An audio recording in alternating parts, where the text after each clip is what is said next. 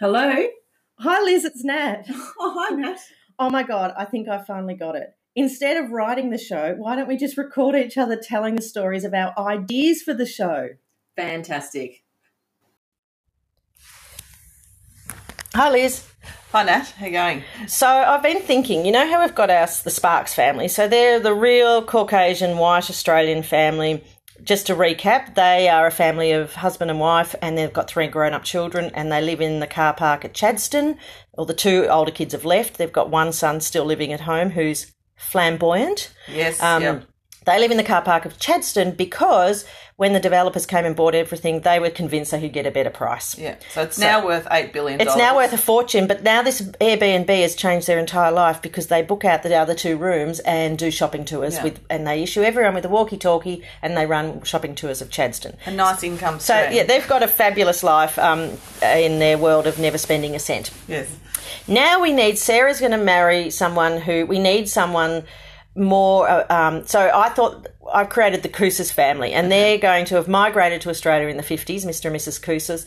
They have built up an empire. Um, they imported coffee stirrers, plastic coffee stirrers Oh, to yes, Australia. And they've got two boys. Joseph is the oldest, and he's married Sarah.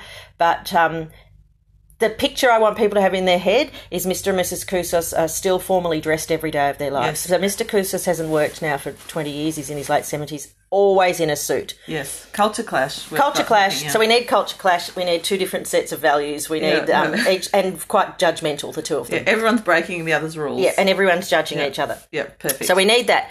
So you got a story that could yeah, go no, there. I've got the perfect story, Nat, for this one. So um, now this is something I've seen, which we can incorporate.